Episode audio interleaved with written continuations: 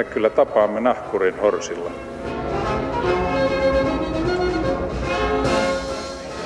Mä sanoin, että minä juon nyt kahvia. Hyvät ihmiset, kiitos kun olette siellä ja tervetuloa maamme kirjani pariin. Kuten kaikki tiedämme hyvin, vettä on Suomen maassa todella paljon. Ja tähän aikaan vuodesta se esiintyy meille nestimäisessä muodossa, alkaa olla lämmintä ja kimaltelee houkuttelevasti auringonpaisteessa. Suomalaiset ovat paitsi metsä- ja kivikansa myös vesikansa ja vedellä liikkumisella on täällä pitkät perinteet ja mielenkiintoinen nykyaika. Suomalaisten suhdetta veteen ja tapoja liikkua vesillä ja vedessä pohditaan tänään täällä vieraina Suomen naispurjehtijoiden kommodori Pia Siukosaari. Huomenta. Huomenta. Miten kommodoreja tervehditään oikeaoppisesti? Ihan niin kuin muitakin Ihan Hyvää huomenta. Ja Suomen uimaopetus- ja hengenpelastusliiton projektikoordinaattori Laura Sulkava. Huomenta. Huomenta. Tervetuloa ja kiitos kun kiireellä tänne, tänne ehditte. Laura, ilmeisesti sulla on hyvin kovia työkiireitä nyt. Kun on ollut kaksi viikkoa semmoinen keli, että Suomen vedelle siirtyminen on tapahtunut kuukauden verran etuajassa. Että kuinka paljon kiirettä pitää ja mitä sä oot tekemässä tällä hetkellä, kun et istu juuri täällä?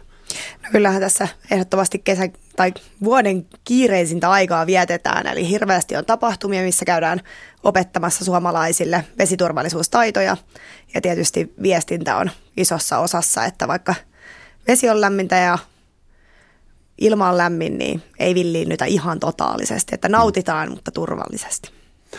Suomessa on 187 888 järveä virallisen laskennan mukaan. Ja kun mä googletin eilen, kuinka paljon meillä on rantaviiva, mä odotin jotain 2-3 tuhatta kilometriä, mutta olin monta suuruusluokkaa väärässä. Että virallisesti meillä on 180 000 kilometriä rantaviivaa. Kaikki nämä pienet saaret ja isommat. Luulisi, että Suomen maassa tämä uimaopetus- ja hengenpelastusorganisaatio on aika massiivinen. Onko? No ei aivan niin massiivinen kuin kuvittelisin, että meitähän on kymmenen töissä liitossa. Ja omakin rahoitus tulee tuolta veikkauksen puolelta eikä liiton puolelta, että viisasti vesillä kampanjaa vedän siis minä. Just, mutta siis niin kuin sen isompaa organisaatio ei ole, joka seuraavan sitten rannikovartiosto tai hengenpelastus. Joo, sitten on viranomaiset, kenen kanssa tehdään yhteistyötä mm-hmm. nimenomaan. Mutta te hoidatte vain niin kuin valistus- ja opetus- ja asennekasvatustyötä tai sen sellaista. Ja... Joo, meillä on koulutussuunnittelijoita, jotka opettaa esimerkiksi mm. hengenpelastuskouluttajia, uimaopettajia – uimaopettajakouluttajia ja näin. Ja sitten on tämä valistuspuoli on vaan pieni osa. Eli niin sanottuja multiplikaattoreita, jotka sitten monistaa sen efektin. Nimenomaan. Sinne, minne menevät. Pia, täytyy myöntää, että tämä sun titteli, kun naispurjehtijoiden kommodori, mä mietin, että mä en ikinä kehtaisi nykypäivänä kutsua ketään naistoimittajaksi tai, tai naiskirjailijaksi se ei ole enää korrektia tänä päivänä, mutta mä huomasin, että naispurjehtia, siinäkin on sivumaku, seksistinen, mutta se menee vähän eri suuntaan. Se ei ole alentavaa, vaan naispurjehtia, sehän on vielä jalompi kuin... Kerro vähän, että miksi, miksi purjehtiminen on sukupuolitettu teillä? Mä, mä en näe sitä seksistisenä. Toi oli, toi oli mielenkiintoinen lähestymistapa toki laji on hyvin miehinen ja, ja tota, meidän tarkoitus on madaltaa sitä kynnystä, että naiset pääsee vesille ja merelle mm. ja purjehtimaan. Ja, ja tota, yhdessä oppiminen naisten kesken on ehkä helpompaa, se kynnys on matalampi. Mm. Me paljon ö, koulutetaan, me purjehditaan paljon yhdessä, opiskellaan ja, ja tota, tartutaan niihin hommiin, mitkä ehkä sitten tuommoisissa porukoissa sitten hirveän, helposti lankeaa miehille sitten se ruori mm. ottaminen tai, tai joku tämmöinen, että tämä ei ole niin kuin, mitä mä sen sanoisin, lähinnä on kyse siitä, että, että se kynnys on näin matalampi. Se on helpompi opetella siellä niitä asioita ja, ja tota, ottaa sitä roolia. Okei. Okay. Selvä, eli siis tämä hierarkia on matalampi. Tai Kyllä, joo. Ja tämä ei mitenkään poissulkevaa siitä, mm. etteikö me purjehdittaisi mielellään myös miesten kanssa. Selvä. Kun tuli mieleen, että kaikkihan me tiedetään, millainen taistelu naisilla on ollut, että he pääsivät vihdoin rattiin. Ja meillä on vielä semmoisia kulttuureita ja valtioita, joissa naiset eivät pääse rattiin. Niin oliko tämä ruori, ruorista taisteleminen verrattavissa, onko se samanlainen prosessi?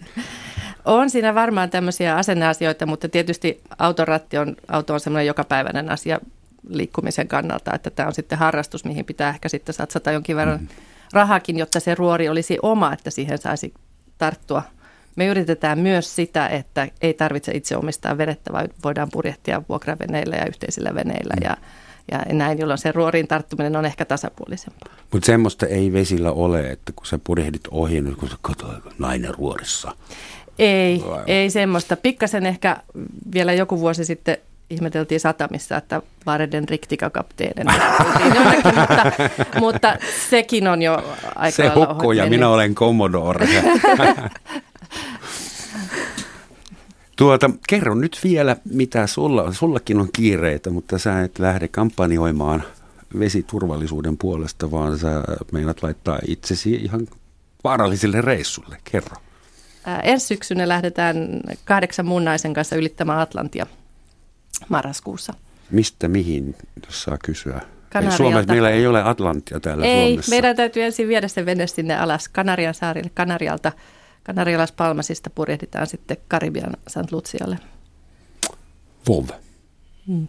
Ilman yhtäkään miestä. Ilman yhtäkään miestä. Just, meneekö teillä sitten tuo terminologia? Meillä on olemassa merimies ja perämies ja vaikka kuinka siis mies pitoisia nimikkeitä? Onko teillä sitten peränainen? Ja... Vaikka me niistä välillä vitsiä heitetäänkin, niin ei. Kyllä meilläkin on ensimmäinen perämies ja toinen perämies. Ja kyllä nämä termit saa pysyä ihan rauhassa. Eli tulevaisuudessakin merimies saa olla Kyllä, siellä mies. varmaan merinaisiakin on, mutta en mä nyt lähde ihan jokaista termiä muuttamaan. Kuinka usein suomalaiset joutuu merihätään, koska mä veikkaisin, että Laura sun ikävät hukkumistapaukset, aika iso osa tapahtuu hyvin lähellä rannikkoa tai pienestä potkeesta tai ihan laiturilta. Mutta tuommoiset, esimerkiksi jos kahdeksan suomalaista lähtee ylittämään Atlanttia. Yhdeksän. Niin, yhdeksän, anteeksi. Onko se tilastollisesti vaarallisempaa kuin järvellä liikkuminen. Meillä on niin siis se merihätä varsinainen. Kuinka usein sä oot ollut merihädässä esimerkiksi Pia? En mä oikeassa merihädässä ollut koskaan ja, ja tota, me valmistaudutaan huolellisesti tähän, tähän tota, retkeen tietysti ja, joku meripelastuskouluttaja meille sitten sanoi, että, että tytöt ei teillä ole mitään hätää, että olette naisia purjeveneessä ja merellä, että suomalaiset hukkumis- tai muut onnettomuudet tapahtuu miehille – järvellä ja moottoriveneessä. Se kuulostaa vähän oudolta, että pelkästään naisena oleminen su- suojelisi tapaturmilta. Ei se voi olla niin helppoa eikä niin epäreilu. Mutta siis se on totta. Esimerkiksi viime vuonna hukkui muistaakseni 64 miestä ja 17 naista Suomessa. Mutta johtuuko se pelkästään siitä, että... Mä en miehet... usko, että edes liittyy, liittyy veneilyyn. Mm. Joo, tämä, mutta siis myös NS-ei-veneilin liittyvät hukkumiset, nekin on, siis miehet hoitavat suurimman osan niistä. Onko sulla Laura joku selitys tälle? Liikkuuko miehet enemmän vesillä? Se liittyy asenteisiin meidän parhaimman tiedon mukaan. Eli ei oteta ehkä olosuhteita huomioon, ei varustauduta. Että just puhuttiin siitä, että jos lähtee Atlantia ylittämään, niin kyllä siinä nyt valmistaudutaan aika hyvin ja varaudutaan niihin hätätilanteisiin, että jos niitä pikkusen enemmän miettisi, olisi kunnolliset varusteet mukana ja se asenne kohdillaan, että aina voi tapahtua jotain, niin kyllähän se mm-hmm. näkyisi tilastoissa. Pitääkö niin Tuusulanjärven ylittämiseen sitten suhtautua samalla vakavuudella kuin Atlantin ylittämiseen? Vai se, mikä on se minimivaruste, mikä ihmisillä pitää olla, kun se lähtee vedelle? Liivit. Pelastusliivit ne pitää sitten pinnalla, kun ne on oikein puettu, niin ne pitää pinnalla ja jos esimerkiksi veneestä tippuu, siinä saattaa loukata itsensä. Mm. niin loukkaantuneena siellä avovedessä, mikä on kylmempää ja on virtauksia, niin vaikka myrsky, niin onhan se aika haasteellista siellä uida. Sitten jos olisi pelastusliivit päällä, niin sentään näkyisi rantaan ja pysyisi pinnalla. Ja jos olisi taju mennyt, niin pysyisi hengitystiet auki. Sä käytät nyt konditionaalia, jos liivit olisi päällä ja pysyisi. Nimenomaan. Niin, eikö ne ole pakollisia? No, Ihan Pakollisena niin lain määräämiä. lain, lain mukaan pitää olla mukana, mutta päällähän niitä ei kaiken näköisissä paateissa pidä olla. Ei tarvi olla päällä. Ei. Eli sitä käytetään sitten myös Hmm. vähän niin kuin hyväksi. Ja se, siinä ei ajatella sitä, että se olisi oikeasti oman hengen kannalta tärkeää pistää ne päälle. Se on sikäli hassu, koska me elämme maassa, jossa polkupyöräilijöillä on kypäräpakko ja se ei riitä, että sanot poliisit, katso, sehän on mulla mukana tässä kainalossa, se pitää olla päässä.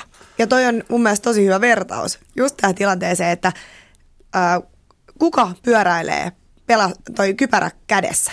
Mm. Toi on vähän sama, että sä lähdet veneilemään ja sulla on ne pelastusliivit, mutta sä et käytä niitä. Et eihän hätätilanne tuu kelloja soitellen niin, että no niin, viisi minuuttia hätätilanteeseen, laita liivit päälle, Niin. joo. Et kyllä se tulee yllättäen ja siinä vaiheessa ei sitä aikaa ole laittaa niitä pelastusliivejä ainakaan oikein päälle. Et se hetken aikaa siinä se operaatio mm. kestää. Ja jos ei ne ole mukavat päällä, niin sitten ehkä kannattaa katsoa, että minkälaisia muita vaihtoehtoja. Et pelastusliivejä on niin erilaisia, että oikeanlaiset liivit kun laittaisi päälle, niin ne on mukavatkin sitten. Joku voisi keksiä hyvän näköisiä pelastusliivejä, niin porukka Onhan käyttää. Niitä on, niitä on, mutta sitten helposti mennään ostamaan ne, tota, ne epämukavat testaamatta. Ja meillä oli itse asiassa semmoinenkin tilasto löytyy, että 80 vesiliikenteessä hukkuneesta olisi pelastunut, jos olisi ollut oikein puetut pelastusliivit päällä ja ne, ketkä on nähnyt sen tilanteen, olisi osannut auttaa. Eli siinä on ehkä ne kaksi pääasiaa. Mm-hmm. Sitten on tietysti tämä alkoholipuoli, mikä valitettavasti Suomessa näkyy myös aika vahvasti veneilyn mm. mukana, että harvempi lähtee ajamaan autoa. Mikä on promilleraja vesillä, tai millaisia promillerajoja Suomen vesillä on? Se on yksi promille. Mm, Siis se, tarkoittaako se niin kuin veneilyä vai saanko me mennä uimaan kahden promillen humalassa? En tiedä, onko tuohon uimiseen minkäännäköistä. Kyllä se on enemmän veneilyyn, missä se promilleraja on. Eli mitään niin kuin kulkuneuvoja ei saa vedellä käyttää yli promillen humalassa.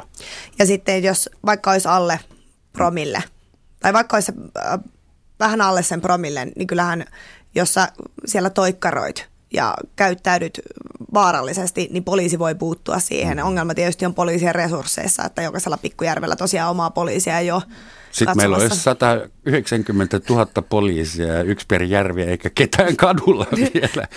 Joo, Pieni ei. rekrytointiprosessi tähän väliin. ja veronmaksaja saattaa olla eri mieltä. Että, ää, musta tuntuu välillä, että tämä lainsäädäntö Suomessa on paljon tiukempi suhteessa tieliikenteeseen kuin suhteessa vesiliikenteeseen. Et onko totta, että voisinko minä ilman minkäännäköistä purjehduskoulutusta, merenkulkukoulutusta, jos mulla olisi rahaa, niin voisinko mä ostaa itselleni 35-metrisen äh, huvijahdin ja ajaa sillä ilman mitään tutkintoa. Mm. Onko se totta? Voiko mm. se olla totta? Mm. Näin on, mm. sanoi Pia. Joo. Se on hyvin yllättävää Pohjoismaassa, jossa lähes saksalaisten tarkuudella osataan järjestää kaikki mm. Ortnunkiin, koska siis Saksassahan en tiedä mikä se raja on, mutta kaikki mikä on vähänkin isompi kuin optimisti jolla, niin se vaatii tutkintoja. Siitä ei tulisi mitään. Eiks, niin, Kyllähän veneilijän kursseja järjestää, jos niille itse haluaa osallistua. se on vapaaehtoista. Niin. Ehkä siihen nähden tämä hukkumistilasto ei ole sitkaan niin, ei olekaan sit niin kauhean paha. Oletko sä Pia sitä mieltä, että, että pitäisi olla pakollisia? Siis eihän täällä saa ajaa kuorma-autoa ilman erikoistutkintoja ja vaarallisten aineiden kuljettamisen.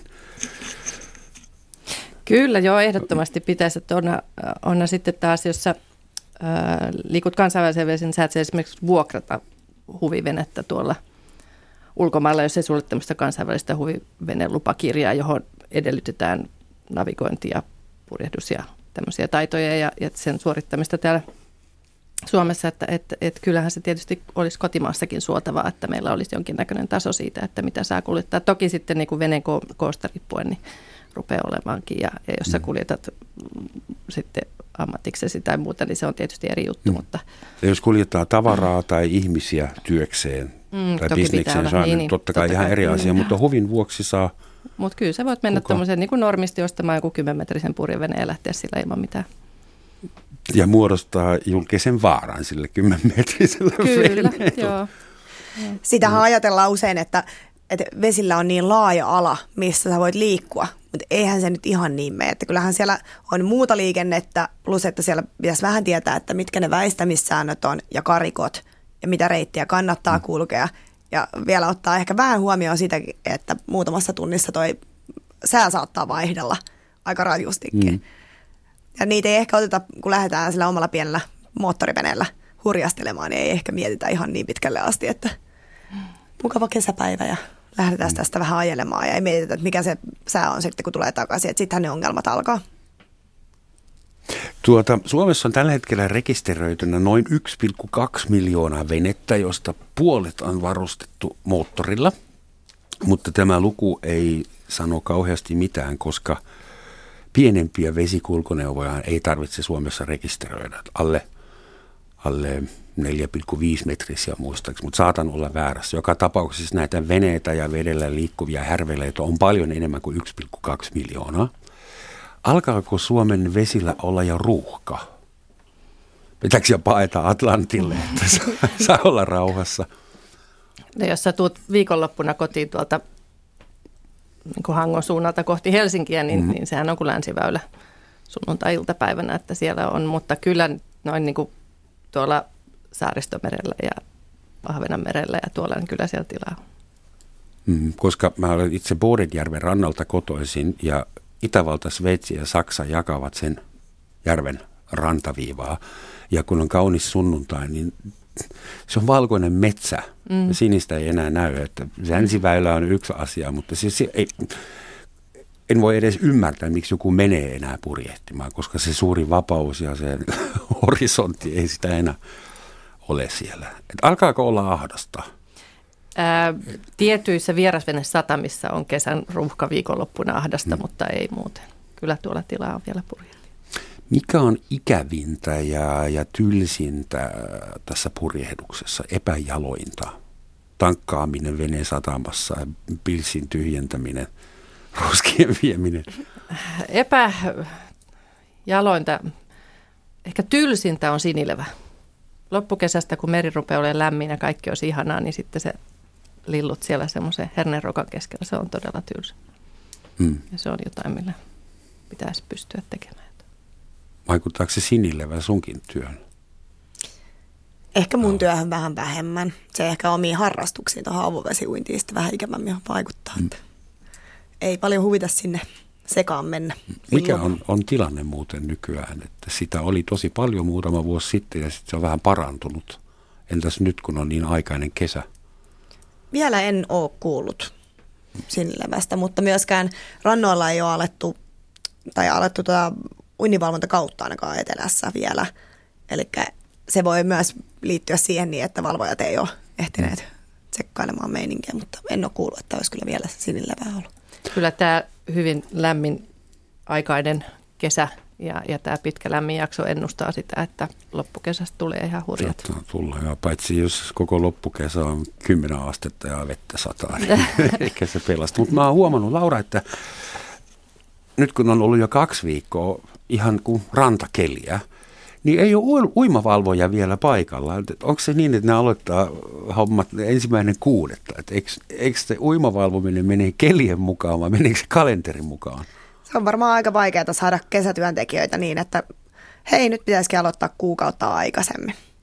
Kun se on kuitenkin kesätyö. Se on kesätyö, mm. tottahan. To, joo. Niin siinä on, pitää kaikki koulutukset hoitaa, perehdytykset. Siellä kuitenkin pitää tietää aika tarkasti, mitä on tekemässä, kun isoa rantaa yksin tai kaksin hoitaa. Niin valitettavasti siinä vaiheessa, kun meidän kesä tulee yhtäkkiä aikaisin tai ylipäätään on kesää, niin ehkä siihen ollaan osattu.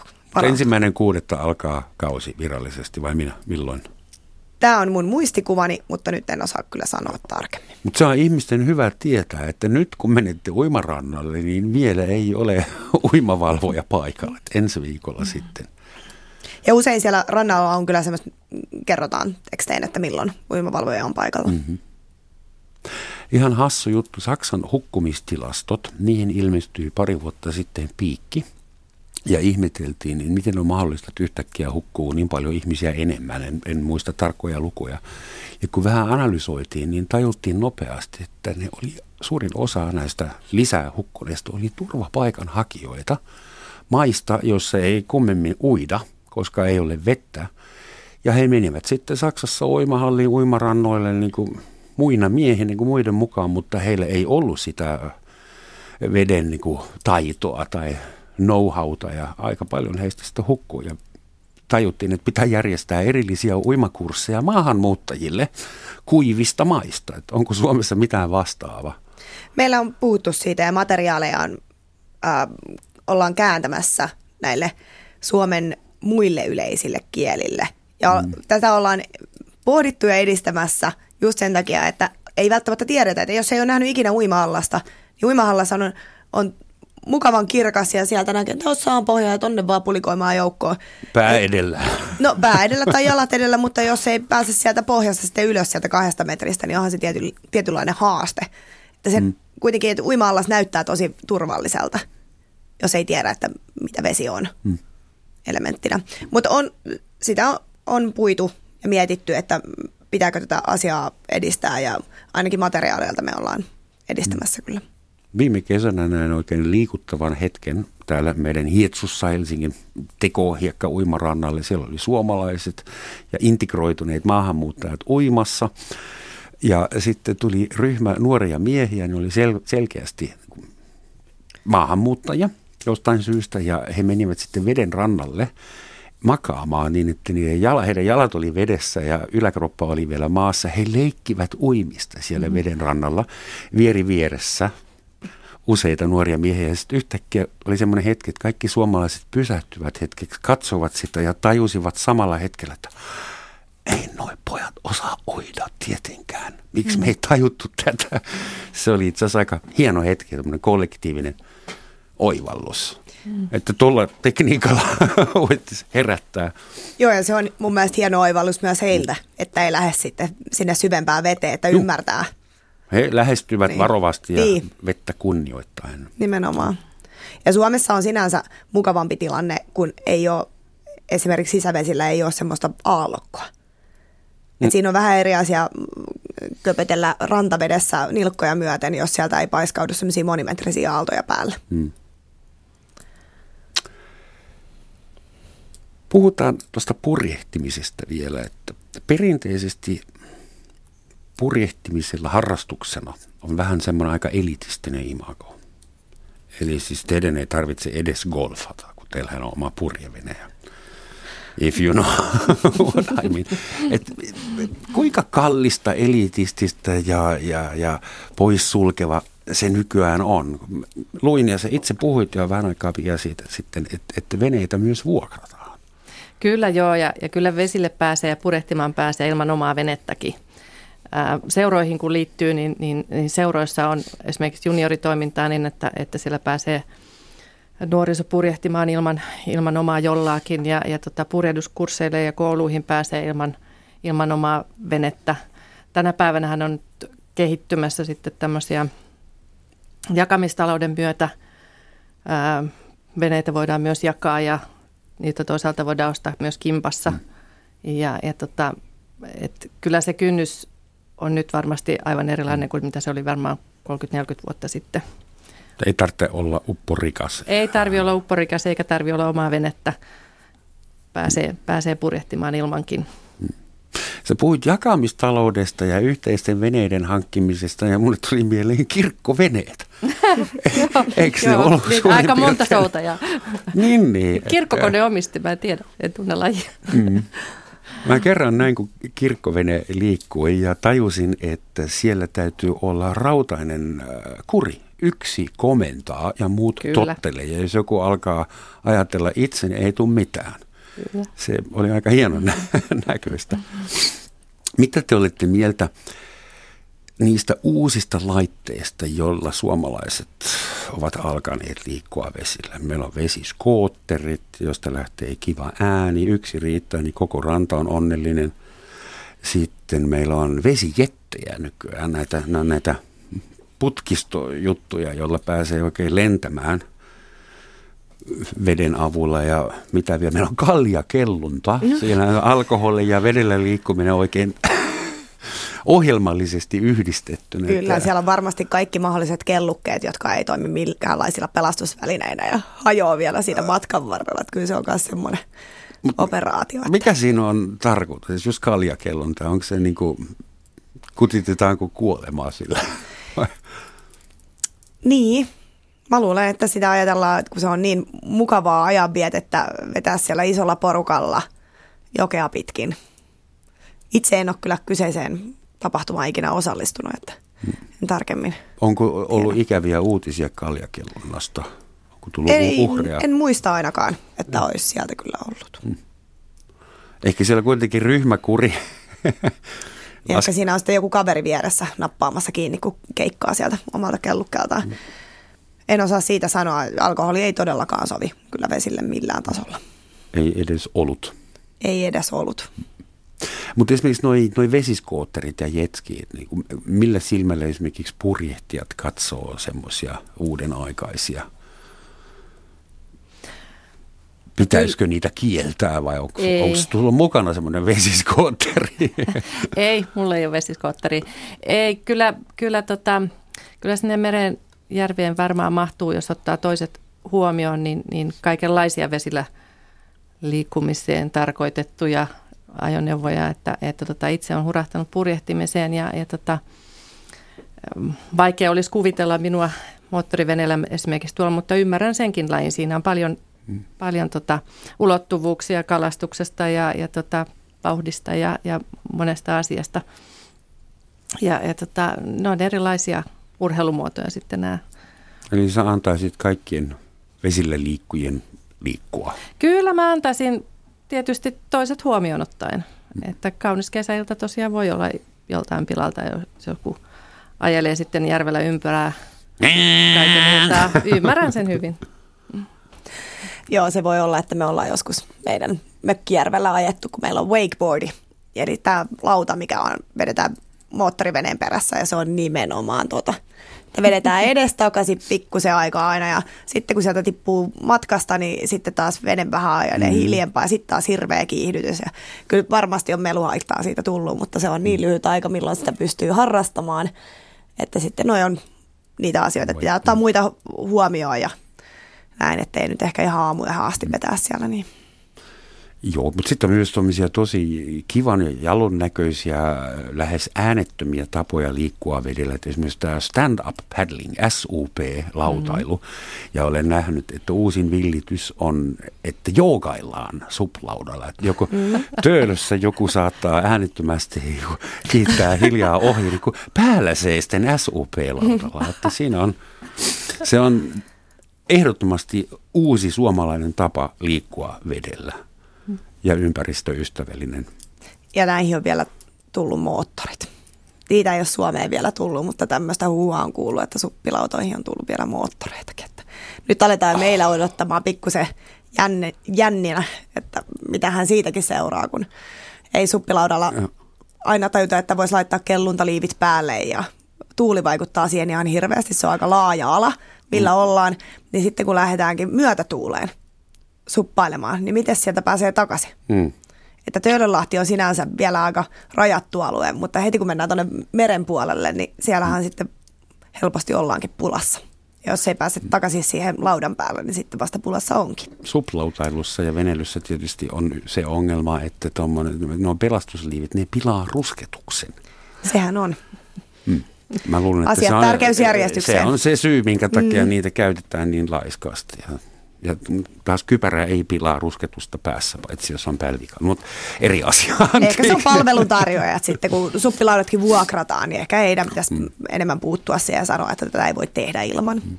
Mutta niihin voisi laittaa semmoiset sähkömoottorit, jos on GPS-ohjain ja kun turisti on eksyksissä, niin SUP-lauta vie hänet turvallisesti takaisin satamalle. Eiköhän tämäkin tule vielä kuule. Ei, teknisesti ei ole mitään ongelmaa. Hyvät ihmiset, tämä on Yle Radio 1, Roman Schatzin maamikirja ja tänään puhutaan siitä, kuinka suomalaiset liikkuvat vesillänsä ja muidenkin vesillä Atlantilla jopa. Ja studiossa vieraina ovat Suomen naispurjehtijoiden kommodoori Pia Siukosaari ja Suomen uimaopetus- ja hengenpelastusliiton projektikoordinaattori Laura Sulkava. Aina puolessa välissä kannattaa muistuttaa kun ei kaikki aina ehdi kuunnella meidän alusta. Onko suomalaisilla merimiehillä joku maine maailmalla, Pia? En tai minä tiedä. Mä oikein ajattelin, kun sä asettelit tuota kysymystä, että kuinka minä olisin tuohon vastaamaan. No kun esimerkiksi ajattelet, että Ahvenamaalla ollaan todella ylpeitä siitä, että on pitkä maritiimi menneisyys ja on laivan rakennusperinteitä oikein isoja. Täällä on Tall Ships Race ollut ja suomalaisia merimiehiä on ollut maailman kaikilla merillä jo pitkään. Kyllä varmasti, joo. Mä referoin, viittaan yhteen, yhteen kirjaan.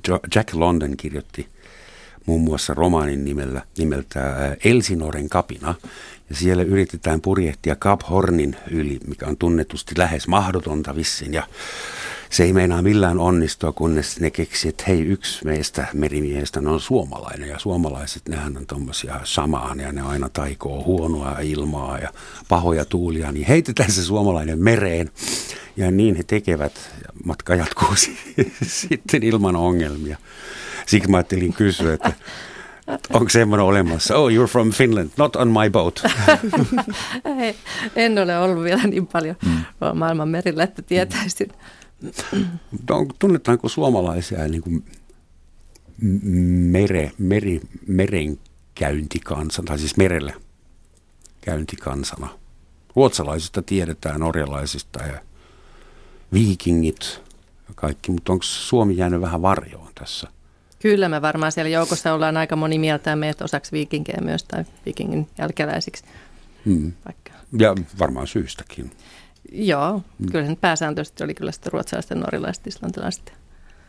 Millaisia veneitä suomalaisilla on?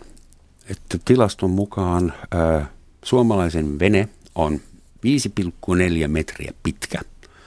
Ja moottorikoko, jos semmoinen on, on keskimäärin 36 hevosvoimaa – ne nyt on semmoisia keskiarvoja, joilla kukaan ei tee yhtään mitään, mutta ilmeisesti suomalainen venekalusto on kohtalaisen vanha verrattuna muihin maihin. Johtuuko se siitä, että meillä on kauniita vanhoja puuveneitä entisöityjä vai onko meillä vähemmän rahaa ostaa uusia? Meillä on varmasti vähemmän rahaa ostaa uusia, mutta kyllä varmasti Suomen venekansa on eniten venekanta, siis eniten soutuveneitä ja näitä pieniä järviveneitä, että juuri silloin, kun veneverostakin puhuttiin, niin kyllähän sitten olisi niin kuin nimenomaan rankaistu paljon näitä mm-hmm. pieniä ja vaatimattomia, että kyllä se meidän kanta on enempi siellä päin. Kun veneverosta puhuttiin, avaa vähän, mitä veneverosta puhut? Mä en tiedä veneverosta mitään. Mäkään en tunne asiaa kauhean tarkkaan, mutta siitähän kovin paljon vuosi sitten sitä ehdotettiin, että, että tota, veneet menisivät verolle, joka tietysti jo sitä alustettu aihetta sillä, että veneet on rekisteröity ja sehän jo kertoo siitä, että näin, näin päästään niihin pienen kiinni ja verottaa. Hmm. Mutta nyt tällä Tämä hetkellä ei ole niin, vielä. että ei, ei. Joo, toisin kuin autot ja mm. kaikki muut mm. tiellä liikkuvat. Tätä mä en tiennytkään. Mm. Että paljon olisi valtiolla periaatteessa mahdollisuutta vielä kiristää erilaisia ruuveja suhteessa veneilyyn. No, Kyllä siinä kun vaan tietäisi sitten, että, että onko se sitten kaikki pienimmät kumiveneetkin, mitkä siellä rekisterissä on ja näin. Ja kuinka paljon niitä olisi sitten niitä veneitä, mitkä ei sinne rekisteriin päätyisi. Mm. No, siis varmaan muutama ongelmakin tulisi. Mopo pitää rekisteröidä mm. ja sen, sen moottorin tilavuus on 50 kuutiosenttiä, niin harva vene semmoisella pikkumoottorilla käy, pienikään vene. Olen huomannut, kun kerran vähän aikaa sitten menin tämmöiselle venereissulle pitkin Helsingin etelärannikkoa. Ja huomasin, että siellä, missä rikkailla ihmisillä oli laitorin päässä kiinni ennen valtava hupi, huvipurje tai moottorijahti, yhä useammalla on nyt pieni vesitaso siellä. Eli siis lentokoneella omalla vedellä liikkuminen taitaa yleistyä Suomessa tietyissä piireissä. Kyllä taitaa olla hyvin pienet piirit kyllä sitten. No, mutta se on äärimmäisen kätevä tapa liikkua kesämökillä. Oman kaveripiiriin niin ko- Ei ko- ihan- kovin ei montaa ihan vesitasoa kyllä ku- ku- Joo, joo. Ei, ei niitä kauheasti näy tietysti, koska ne on kiinni laitorin päässä. Ja Tämä on myös mielenkiintoinen keskustelu, tämä niin kuin veneilyn elitistisyys ja tämmöinen, että hyvin harva keskustelee siitä, että kuinka monella suomalaisella on kesämökki. Kesämökki on sentään aika paljon arvokkaampi kuin vene. Ja kesämökkejä Suomessa rekisteröity on enemmän kuin veneitä. Kyllä. 1,5 miljoonaa tai jotain sitä Kyllä. luokkaa. Joo. Mutta ne on verolla. No, Ja ihan käyvän purjeveneenkin saa muutamalla tuhannella eurolla, että semmoista ei, ei, ei puhuta hirveän suurista summista kuitenkaan.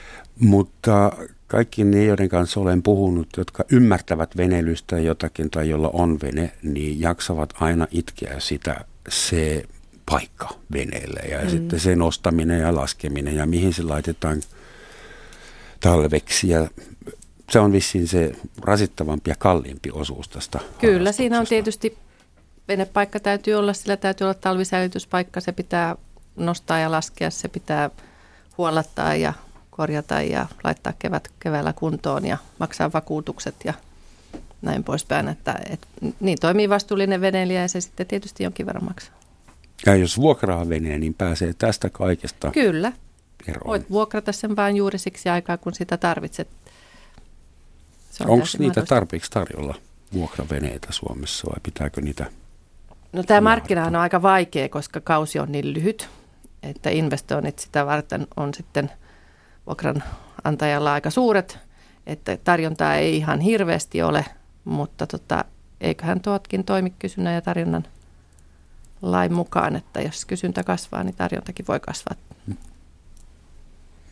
Huh. Ja sitten joku, jolla ei ole edes mitään tutkintoa, voi vuokrata semmoisen ison. Ei, ei se ei sitten taas välttämättä onnistu, että, että tota, kyllä vuokraajat sitten vaativat tiettyä Joo. asiallisuutta siitä, että me esimerkiksi näissä purjehtioissa vuokrataan useammaksi viikoksi kesällä veneitä ja, ja tota, meillä on sitten tietty joukko kippareita, joilla on kaikki paperit olemassa ja, ja koulutukset olemassa ja, ja he ovat sitten meillä ne, jotka saavat niitä. Mitä se koulutus sisältää? Navigointi varmastikin ja sitten ensiapukurssi toivottavasti, mutta mitä, mitä siinä oppii? Veneilijäkurssi, purjehtijakurssi, päällikkökurssi Suomen purjehdus- ja veneilyn liitolla on, on ihan tämmöiset ohjelmat olemassa, mitä, mitä polkua pitkin kannattaa mennä ja, ja kyllä meillä esimerkiksi naispurjehtioissa vaaditaan sitten ihan se päällikkökurssi ja navigaatiokurssit. Ää, sielläkin on sitten on, on tota saaristorannikko, avomeri, navigaatiokurssit ja, ja, ja sitten on lisäksi on VHF-radiotutkintoa ja tämmöisiä asioita, mitkä pitää olla kunnossa, jotta... Sumukurssi. Mm, no sitä on hyvä harjoitella. Mieluusti sumuun ei lähdetä, mm. mutta jos sinne joudutaan, niin, niin tota, sitten on hyvä tietää, mitä sitten tehdään. Mutta se tosin tulee siellä sitten näissä purjehtien ja päällikkökursseilla nämä käytyä. Sitten voi halutessaan käydä vähän tutkakurssia ja pimeäajokurssia ja Joku suomalainen säveltäjä väittää yhdessä kappaleessa, että kaikki paitsi purjehdus olisi turhaa. Oletko samaa mieltä? Kyllä, kyllä, tietysti. Perustele. perustele. Siinä on tota, veneilyssä varmaan samoja, samoja elementtejä kuin on, on vaeltamisessa tai tämmöisessä, että ihan mielenterveyden kannalta ihminen haluaa välillä nähdä kauas. Ja, ja tota, toiset kiipeä tunturille ja, ja toiset katsoo peltojen yli ja, ja toiset haluaa katsoa merelle. Ja, ja tota, veneilyssä on paljon semmoisia elementtejä luonnon, luonnonläheisyydestä ja, ja sen meren arvaamattomuudessa ja, ja kaikessa tämmöisessä näin, mikä ihmistä kiehtoo. Se on alkukantaista, mutta kuitenkin voi upottaa kaikki rahansa korkean teknologiaan. ne ottaa se mukaan. No siellä on sitten nippelivammaiset sielläkin erikseen, jotka Nippelivammaiset. Haluaa, nippelivammaiset, jotka haluaa kaikki mahdolliset laitteet ja systeemit sinne vähemmälläkin pärjää. Kuinka usein veneitä ja vedellä liikkuvaa kalustoa Suomessa katsastetaan? Kai nyt sentään katsotaan noiden veneiden teknisen kunnon perään vai? Katsastus, se, jos olet pursiseuran jäsen, mm. niin, niin silloin vene täytyy katsastaa joka vuosi. Joka vuosi? Joka vuosi. Ja jos et ole jäsen, niin venettä ei tarvitse katsastaa koskaan. Ei, mut, niin, mutta siellä on kyllä tietysti kuitenkin nämä, nämä tota, lain vaatimat asiat täytyy olla mukana. Että täytyy olla siinä kunnossa, että sillä voi liikkua. Mutta siis niinku tavallisen boosterin omistajan ei tarvitse kahden vuoden välein viedä boosterin jollekin katsastussatamalle. Ei. ei. Ei, ei ollenkaan. Niin se on sitten oma vika, jos on liikaa reikiä putkissa.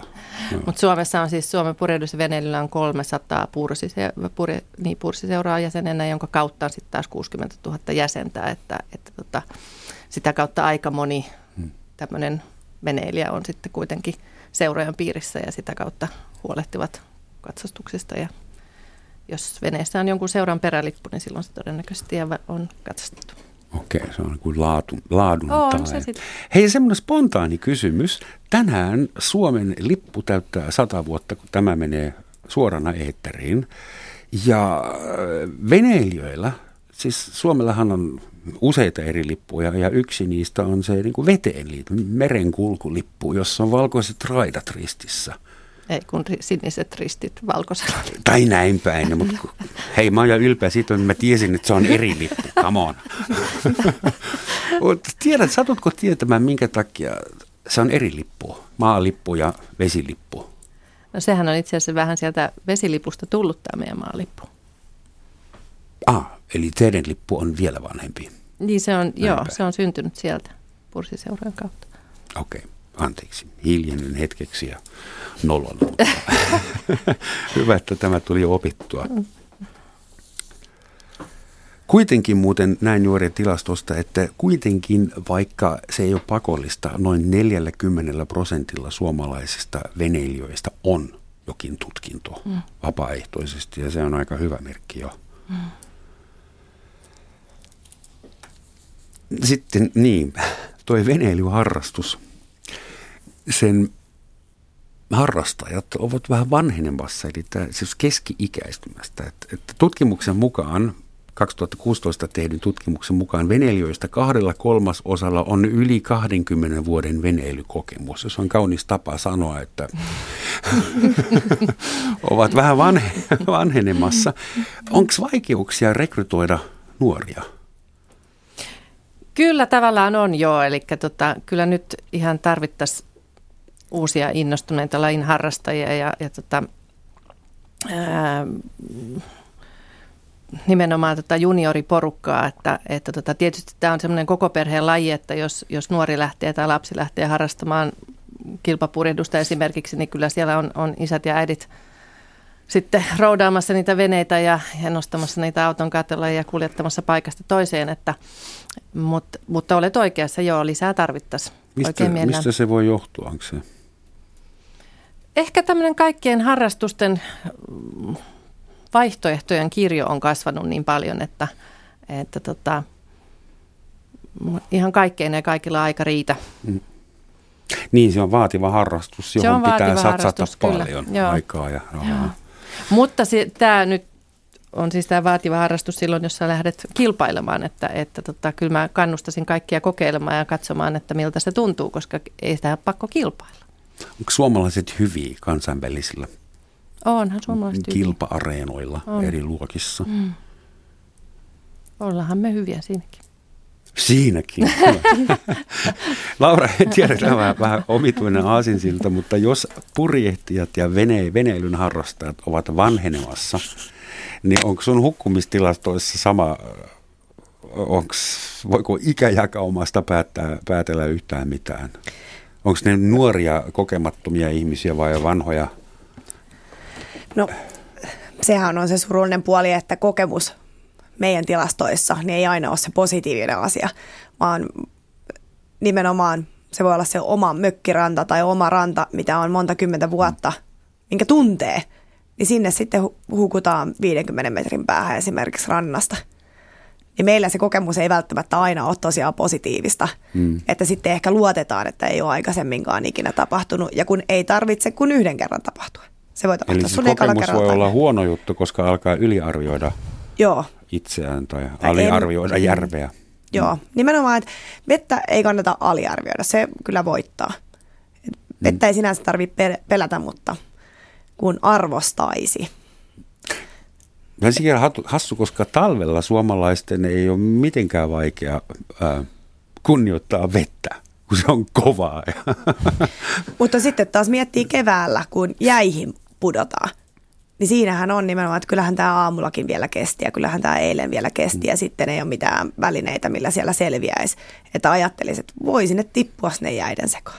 Se on myös hyvin eksoottinen yksityiskohta suomalaisuudessa, että joka kevät jonkun on pakko mennä pilkille vielä sille viho viimeiselle jääpläntille.